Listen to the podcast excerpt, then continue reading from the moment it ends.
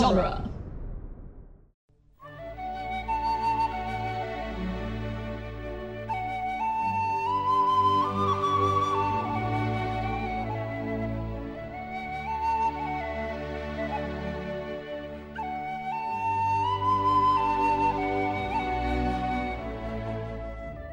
Hello and welcome to Lord of the Rings Minute, the daily podcast where we analyze the movie The Fellowship of the Ring, one uh, cavern-filled minute at a time. Cavern. Oh, I guess Isengard, yeah. Yeah. I'm Norman Mitchell, I'm Cassandra Fredrickson. and joining us again this week is Nathaniel Fuller from the Gamers Lounge podcast. Yeah. And today we're going to be talking about minute 115, which starts with Boromir uh, handing Frodo back the ring and saying, as you wish, and ends with kind of a shot of the winds blowing around the pass of Caradhras and Yeah. with a squinty eyed Orlando Bloom. We yeah, we see them uh on the like that path. yeah, on the little ledge. The little cliffside. In fake snow this time. Well, yeah. That'd be really dangerous. Yes. this is actually a miniature that they're kind of they're composited into for the wide shots. Oh, nice. So the pass of Caradhras itself is a miniature. It's a 14th scale miniature. So it's not very mini. So it's Yeah, not like- very mini. Which I'm sure is still quite big. Yes. like most of their miniatures, it's still kind of big. Yeah. The miniatures uh, featurette on the DVDs is one of my favorites to always go back through because it's fun to see them not composited and just see them next to a normal sized human being. You're like, they put a ton of detail and that thing is huge for most of them. The, the bigatures. Yeah. Or Yeah. even stuff that's barely in the movie. So, like in the uh, Mirror of Galadriel stuff, where they have the sort of like broken down looking Shire mill thing that's there for half a second. They yeah, the, show the that in one of the industrialized things. Shire. You know, like someone spent a ton of time to build this thing that's on screen for maybe three or four seconds. Yeah. It's insane. Like how Well, it's much like the the rubber Bilbo mask is on screen for less than a second, Right. and they spent months putting it together. God, that thing is so freaky. maybe is that's freaky. why it only showed up for a few seconds because they're like, Oh. uh, never mind. right? So, uh, watching the move this minute this time, I noticed that there is a there's a small editing uh, there's a continuity error ish, like a little editing flub in the way that Aragorn is holding his sword. Right. In one moment, he's holding it in his left hand, kind of uh, reverse grip style. Like he's going to pull it out just purely on the left. Which doesn't seem efficient. Like I think Um, you're you're just as likely well, with Frodo in front of him, it actually makes more sense Oh, that's true. to do it that way because then he's not throwing Frodo out of the way when he draws the sword across his body. He's not like elbowing Frodo in the head. That's true. because the next time we see when we see him holding that sword in the very next moment he's holding it with both hands Mhm. and lets go of the grip I would not be surprised if the close up shot of his hand is actually like a pickup shot later that's like, oh, wouldn't it be cool to have this moment to throw it him at probably is, yeah that makes sense Because you don't is the see anything around it context wise, really, so it would be an easy thing to pick up if you didn't have it on the day. Yeah because it's a and that's the kind of thing they tend to use pickups for the most Yeah. is like little little shots like that that they're like oh this needs to go here we we missed something It's a little shot as far as that goes, but I think it's a really big one as far as just the bookend to this moment of like, oh, this really was as dangerous as maybe I thought it was. It just puts Yeah. that little punctuation on the end of it. So like even Aragorn was like, oh crap, what's gonna happen? You know. Right. yeah because it puts boromir's like awkward approach in context when the camera swings around and we see that aragorn's holding his sword Yeah, he kind of looks. He has that pause, and he looks down.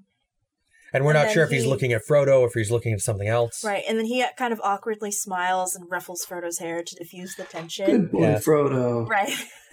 sorry boy It's a very condescending tussle, not the same way he like seems to handle Frodo Merry treat? and Pippin. A Frodo treat. Because it, it's not the same way we just saw him like playing with Interacting Merry and yeah. Pippin.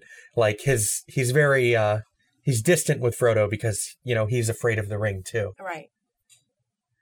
So I think that there's there's all that context added to these relationships going forward that's really important in that scene. hmm Um, and then we get we go from that uh, that moment directly into more of some of my favorite special effects in this movie, which is all the really close angles and turns through the caverns in Isengard, hmm uh, which are always really cool. And they remind me of like the Beetlejuice opening, or like the opening of Nightmare Before Christmas. Yeah. All the like sw- uh, The sweeping swooping, shots yeah. around like the landscape like that. This especially with a- like the birds flying. Right. Yeah, this is apparently one of the last special effects shot that they did, both just filming and putting it into the edit. Yeah. They had to get the models back out in order to do this, and Yeah, I can't was- remember how many. I've read somewhere how many it's actually uh, put together, how many shots of the different pieces, but you could probably almost tell if you really look at it. I Like, think okay, it's like there's five a or layer, six. there's a layer. Right. I think it's like five or six. In the commentary, uh, Barrie Osborne, in the production commentary, Barrie Osborne is like, "That's a different set. That's a different set. That's a different Yeah. set." And here we are. So like he points them out. What Well, a this is- logistical nightmare, dude. Like, Yeah. oh yeah, Isengard's in storage. Actually, I need that. I know. Peter Jackson, very late in filming, is just like, "So you guys need to set Isengard back up," and people are like, "That model is like a football field." I know. like, come on, Can't we just do part of it? And he's like, no. no. I need like at least half of it. Like, I don't need the tower, but I need like a bunch of the underground stuff. So Right. you guys, you know, go take care of that for me. Set it up so we can get this done. And Mhm. I'll fly I'll fly Christopher Lee back out for this one like 30 second scene. Well, I think this is a good example from this movie of why Lord of the Rings holds up visually so much better than what the Hobbit movies will, is because they did a much better job of mixing different techniques all together to get the best result. Right. So in this, you have like miniatures, you have a little bit of CG, I'm sure like the crows are. Then you have a bunch of compositing of putting all the orcs in different places, and then Saruman at the end, all on like a blue screen with a couple bits around them just to make it mesh. And it's all taking all the different pieces you can get in the best ways that you can and mushing them together and getting something that looks really great at the end and does not look plastic CG. Yeah, because this it doesn't look tacky. It doesn't really look fake, and that's because a lot of these miniatures are built out of like the material the full size thing would be built out of. right. Like these are real Yeah. wood, and it's like a a real like mill wheel turning. Like a lot of this stuff is practical and actually works, hmm so that helps make it look real even on a small scale. Yeah. Yeah. I mean, you can still sort of see the seams if you're really looking at it, but it's the same kind of uh, vibe you get from going to old like Ray Harryhausen stop motion stuff, where you know it's fake. You know what you're looking at does not look you know photoreal at all, but it has a charm to it, and it has an actual you know reality and gravity to it because it's actual real objects versus just something flying around a computer, which can be done really well, but it's much harder to get that sort of same feeling of reality out of it. Yeah. So even if the shot doesn't look perfect, it still feels really good because it's made out of real things. Yeah, like I've always been really impressed at how well like the how good like the moth from a while ago and like the birds here look despite Mhm. being CG objects. They they uh, they did a really good job on like those two things in particular. Well, also, I think because you're they're constantly moving Yeah. and you don't you don't settle on them for any length of time. yeah, because the eagle looks fake because we're focusing on it. Right. And that's I mean that's part of the reason why they used a real moth is because like once you focus on something CG, you can immediately tell Yes. that it's Yeah. not real. CG does best as being part of something, not the entirety of it. Mhm. So you have that reference thing to ground it and to have also just visually when they're making it, so a reference to be like, oh, we have to make it look good with this other thing that we know is real.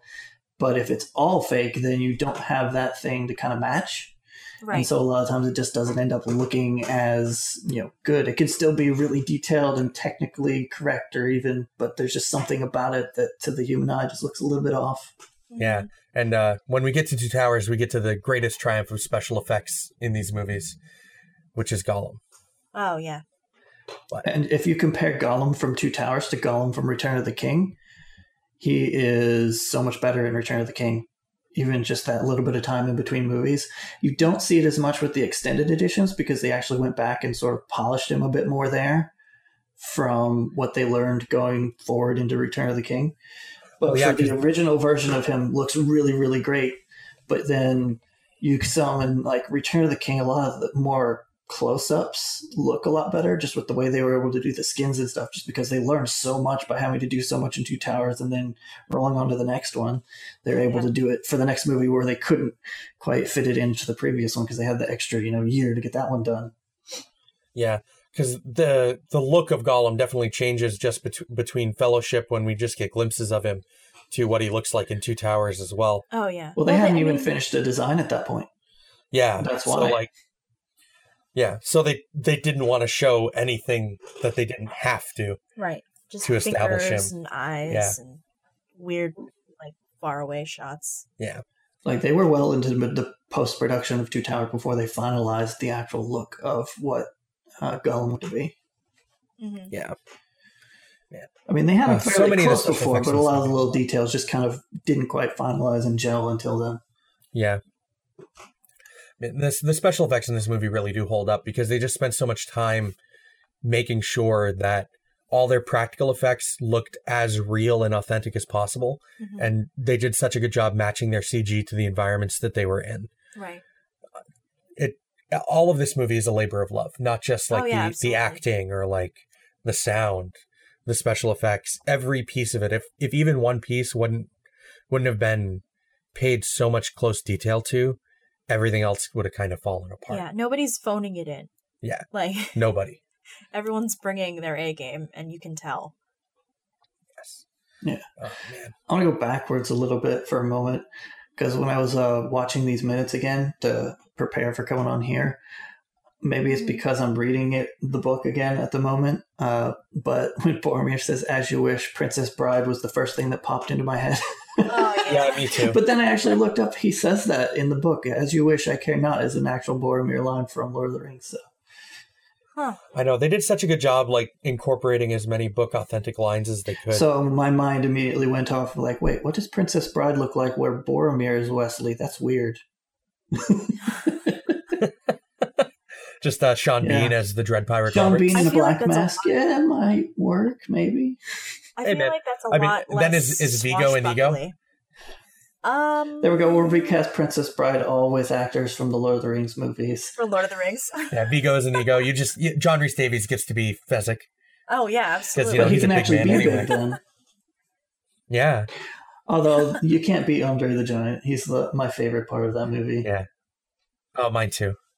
Um, no, F- Fezzik and Inigo Yeah. are the are the best If you've that never movie. read the novel for Princess Bride, you should totally read it because it is so bizarre.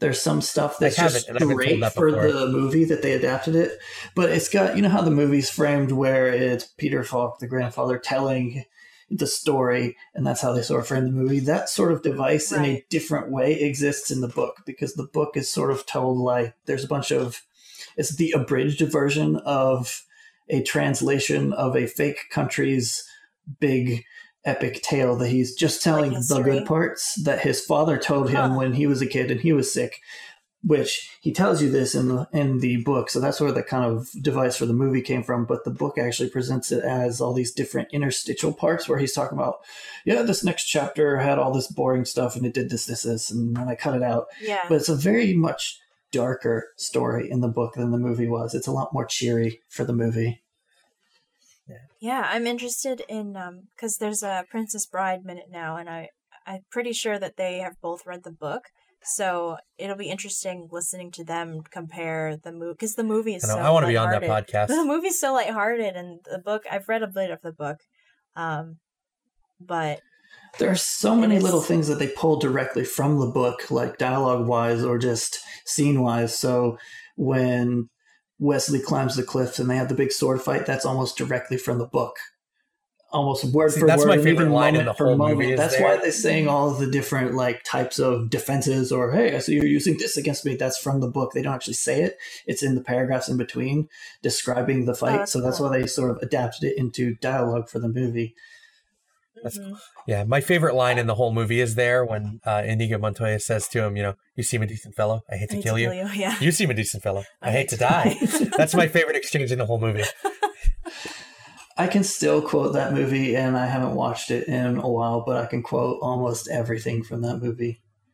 Oh man, the whole iocane powder thing thing is Yes. so good.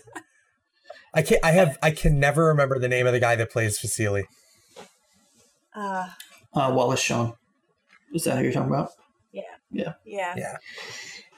there we go. He's I can never remember that actor's yeah. That whole little battle of wits is also almost directly from the book. Same with the sort of fight with uh, Andre the Giant is almost directly from the book. Just little changes there, but it's like okay, I could tell if somebody had read this before and then watched the Princess Bride movie, they'd be like, yeah, I know that part. hmm That's awesome. I know this is such a great work of adaptation. I would be, I'd be interested. Like, I know that Tolkien is not around when they made this movie, but I would be really fascinated to because I'm pretty sure the guy that wrote Princess Bride worked on the movie. Yeah, he wrote the screenplay. Part. Yeah, um, and I know that like one of my favorite books, um, like Holes, like Louis Sachar worked on the screenplay. Yeah. So I would be interested to see like I don't know, like the Tolkien edit. You know what I mean? Like if Tolkien were around when they were making this movie, how, what changes would they Would he have- make? I don't know because I don't know that Tolkien is really the type of person who would be into movie adaptation because he's such a literary person that translating Yeah. it, all the changes to translate it to a visual medium, I don't know that that would be something that interest him. But I would be interesting to see what his opinion on these movies was and all the changes. If he'd be like the rabid Tolkien fans who hate every little difference, or if he would be Right. more lenient and be like, "Oh, I can see why they did that," or maybe this one thing he's Mhm. like, "Well, I don't like it, but I kind of see what you did." It'd be interesting to see where he falls. Right. Because uh, in Tolkien's life, there was uh, some proposals to him for adaptation work, I believe, that he kind of shot down changes they want to make. And I, I'd be interested in reading some of those letters if they exist. Oh, I'm sure they do. I don't know if they like are published. Yeah, I'm sure they exist but- somewhere, but whether we would have access to them or not would be another story. Mm-hmm. Because because uh, Christopher Tolkien has published a lot of his father's personal letters right. in various collections. I did. They must have approached Christopher Tolkien when Well, they were making. they had the- to. have, yeah. Well, I mean, not just to the for the rights and the blessing, but like just as a um like a consultant or like Yeah, they probably. I would imagine that their researchers for the movie, mhm. like their their continuity person, probably had some communication with the Tolkien estate if there was anything else, maybe not published or recently published or kind of hidden in some of the things that were already done to like get into. right. That's one of the parts of this movie that they don't have out there that they haven't talked as much about is more of the very, very early stuff before they were even pitching it to studios. Like back when Peter Jackson was making The Frighteners, and they're like, hey, well, what about this Lord of the Rings thing? I want to know that a little bit of how they got from there to the actual uh, pitching of the movie because we kind of know a bit about him trying to pitch it to Miramax and all this stuff. And like when he finally landed at New Line, they're like, well, why don't you just do three movies? We know kind of that bit of the story. I want to know before that kind of what it was like. How do you get from, hey, I wonder if anyone's done Lord of the Rings, who has that to the actual like spinning the wheels and getting all the stuff in motion? How, you know, that part of it is not really been told. It'd be Mhm. interesting to find out. What kind of craziness would push you into doing a project of this magnitude? I know. I'd Yeah. be interested to see the original two movie script for Yeah. these, um, and you know they're probably guarded. yeah you or- thought there were differences in things cut out now. Cutting it down to two movies, you can only imagine. right? Yeah. Man, Speaking kidding. of differences, I like for the end of this minute that it's much more explicit than the book and even different from the book that it's actually Saruman throwing stuff at them on the mountain magically. hmm So it's Yeah. like we're sort of leaning into that and he knows what there is going on because of his spies and he's going to start, you know, magically kind of trying to interfere with the fellowship. Whereas in the book, it's sort of hinting at, well, do you think that maybe Sauron or Saruman is maybe responsible for this? Ah, I don't know. It's not important. Let's move on. Yeah. yeah, Whereas in the movie, they've made it a lot more explicit. I kind of like that change. It's one of the things when people talk about these movies, a lot of times when changes come up, it's all negatively like, well, they changed this and I don't like it. Well, they made a lot of changes that some people don't even remember are changes and they're really good. Yeah. Right. Because it just makes sense narratively. Because I mean, they talk about it a lot early on when they're introducing Saruman. Like they need to make him a tangible threat throughout this movie as the agent of Sauron, but also uh, working on his own. Um, because he's he's a, he comes up again in Yeah. Two Towers. So I like that they take a moment to establish not only the threat but like the extent of his power too because we see we see a little bit of it when they're squaring off in Isengard and, and like Orthanc. Yeah, they're just kind of telekinetically throwing each other right, around. but I mean, it's one thing to kind of like use the force and you know force choke somebody, but it's another thing entirely to be able to influence the weather, like yeah, hundreds of miles away potentially. So I like that's such that- a cool shot from the top of Orthanc, which we'll get to next, next week. Next week. Yeah. But I like that they Yeah. took the moment to really cement that, yeah, it's Saruman. Yeah, he's evil, and this is how he's doing They, it. they definitely got a little bit of a shortcut uh, or mazier on them to cast Christopher Lee, though, because he could just sit there and just stare at the camera and you would feel menace. Oh, yeah. Yeah. He's just he's got such a menacing face. and and his voice, too. And Yeah. I mean, you, can, ah, the way he So delivers you hide the behind that big, epic, angry beard too, and get his intense eyes, and it's it's pretty menacing. But you see him in other things; he can be as kind and warm as you know anybody else too. He's a very Right. talented man. Yeah. Yes. But it's kind of interesting Very going much so. Back to watch a lot of the uh, Dracula movies that he was in after seeing Lord of the Rings. It's very, I don't know, it's a different, Yeah. because I'd seen a couple of them before Lord of the Rings and didn't really think about, about it until then Lord of the Rings came out and I started digging into a few more of the past movies of a lot of the different cast. And those were some of the ones that I went back to Mhm. go watch a bunch of the ones I hadn't seen. And it's like, I see where a lot of this stuff came from. You know, you see a lot of the things that he does there, or just kind of the differences in playing a villain like Dracula versus Sauron. Just see, like, okay, th- he had a bit of a range. Yeah. Yeah. I'm actually really interested in uh, watching some of his work as Sherlock Holmes. Oh, yeah. Because he does a, a couple movies. Yeah, He's right? done like two or three of Christopher them. Lee's. I don't even know how many credits he has, but he's in a lot of things. Yeah, he is in a lot of things. He has a lot of smaller parts in things, yeah. like a lot of smaller parts in things. But man, uh, go. He's a very prolific Yeah. actor. Yes. It, I wonder how hard it was for somebody of his age versus, say, Elijah Wood coming to a big production like this and dealing with all the crazy different, you know, scale doubles, although he wouldn't have had to do with that, but green screen this Yeah. or all these special effects where he hadn't maybe done as much of that.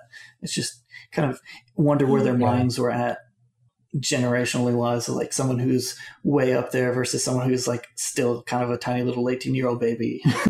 Right. Right. My understanding of kind of the uh, some of the timeline as far as filming, just based on listening to them in the commentaries and the the appendices on the DVDs, is that they did the Ian Holm and uh, Christopher Lee stuff pretty much as quickly as they could because they were two like much older men than everybody else, and they're not up to the same kind of Yeah. rigors as everybody else. Right.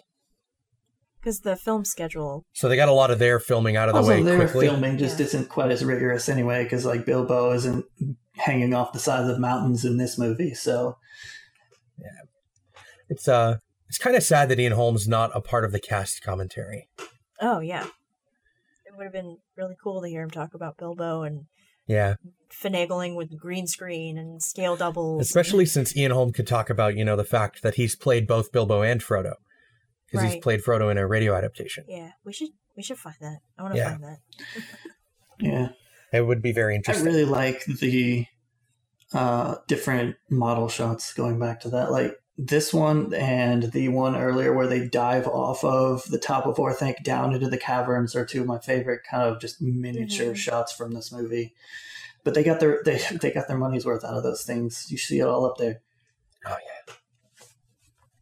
Yeah, I They're love, real like show off Yeah. spots for their Oh, miniature yeah. work. That's like that's what it feels like they're doing. They're just like, Well, look I how good that this actually is. is some Look of it because awesome. you know you know look how miniatures are used in a lot of you know movies previous to this one.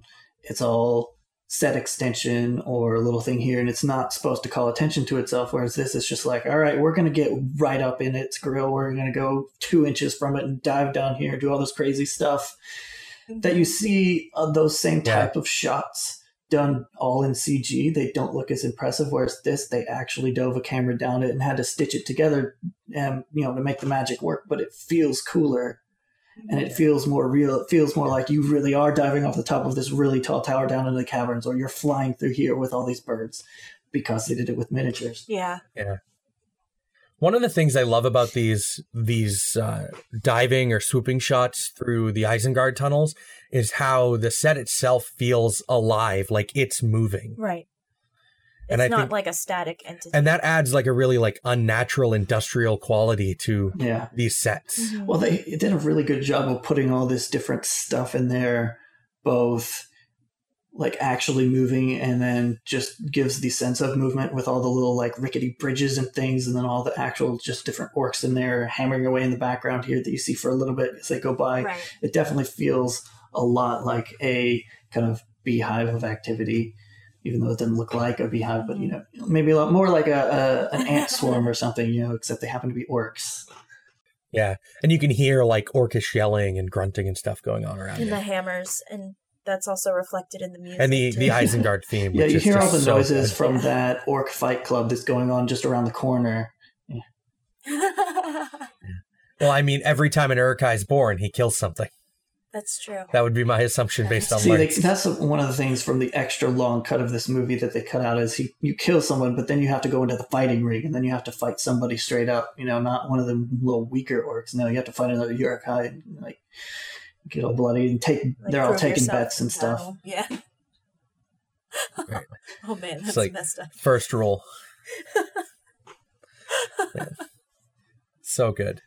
I uh I, lo- I love uh, I love Isengard. The Isengard some of my, is some of my absolute favorite stuff in this first movie.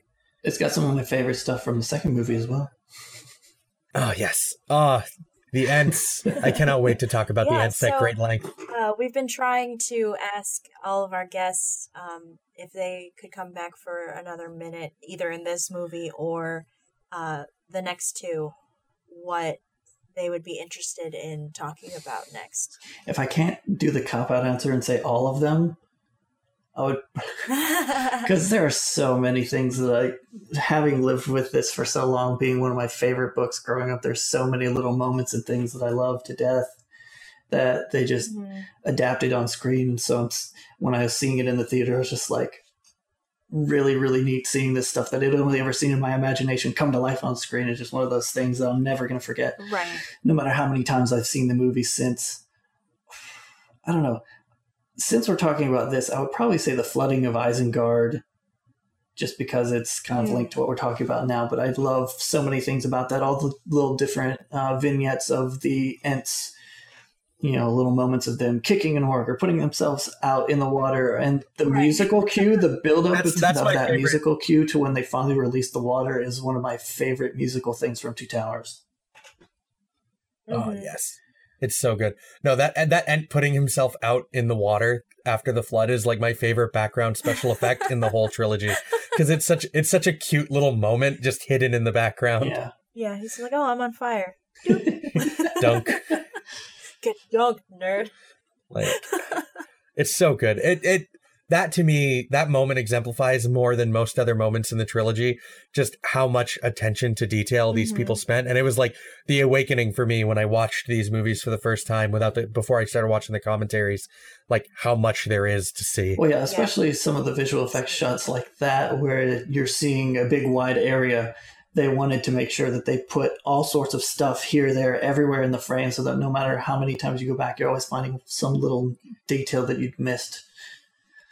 Because you get the sense from even hearing some of them talk about, you know, the work that they put in is they wanted to put all that in there because they knew they wouldn't get another shot at it. So they want to put as much as they possibly can and cram it as full of this awesome goodness that they get to work on as they could possibly do. Yeah.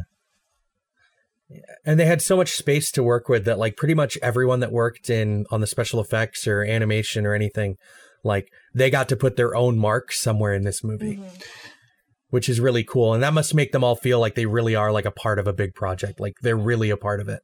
If they get to have like an idea like the guy's just like oh man you know it'd be cool if we get to see this and like dunk Well, himself out like expressed water. throughout like a lot of the crew and you know people as well as going back to watch the movies after you've either been told about uh, the different cameos or just seeing them in the different you know extra f- documentaries and stuff and then go back and recognize the faces be like oh hey that's john howe that's alan lee that's peter jackson's kid that's peter jackson Right. all the they sprinkle them so many of those in the movie some of them you'd never even know but you only know just because you saw that guy on the DVD here. You're like, oh, hey, I recognize him. So the fact that they actually get to mm-hmm. be in the movie too is another part of them just all being able to be a part of it. It's pretty cool. Yeah, I know. Like uh, I like watching for uh, Peter Jackson's cameo in each movie. uh, but uh, thank you for joining us again today, Nathaniel. yeah. It's been real fun this Yeah, week. thank you very much for having me. It's been a blast. I love talking about Lord of the Rings. I wish I could do it all the time. yeah, me too. well, I got news for you. I know. right? We got another. we got like another seven months of this. Uh, so we're from the website duelinggenre.com, where you can find all kinds of other uh, podcasts to listen to in the Minute Family and other types of podcasts about like Doctor Who and things. Uh, and if Minute podcasts are your thing and you're looking for more of them, and there are many, many more of them. Yeah, such as Princess Bride Minute. Yeah, Princess Bride Minute. They're Uh, just getting started, so check them out. yeah. Uh, there's Goonies Minute, uh, Pirates Minute if you want more Orlando Bloom. Always more Orlando Bloom. Uh, and you can find you can find links to all of that on moviesbyminutes.com. I think there's around 30 or so on there right now with more coming all the time. hmm Uh, as always, a special thanks to our Patreon associate producer Leaper182. Uh, once again, uh, thank you Nathaniel for joining us and thank you everyone for listening. Have a good weekend. Bye.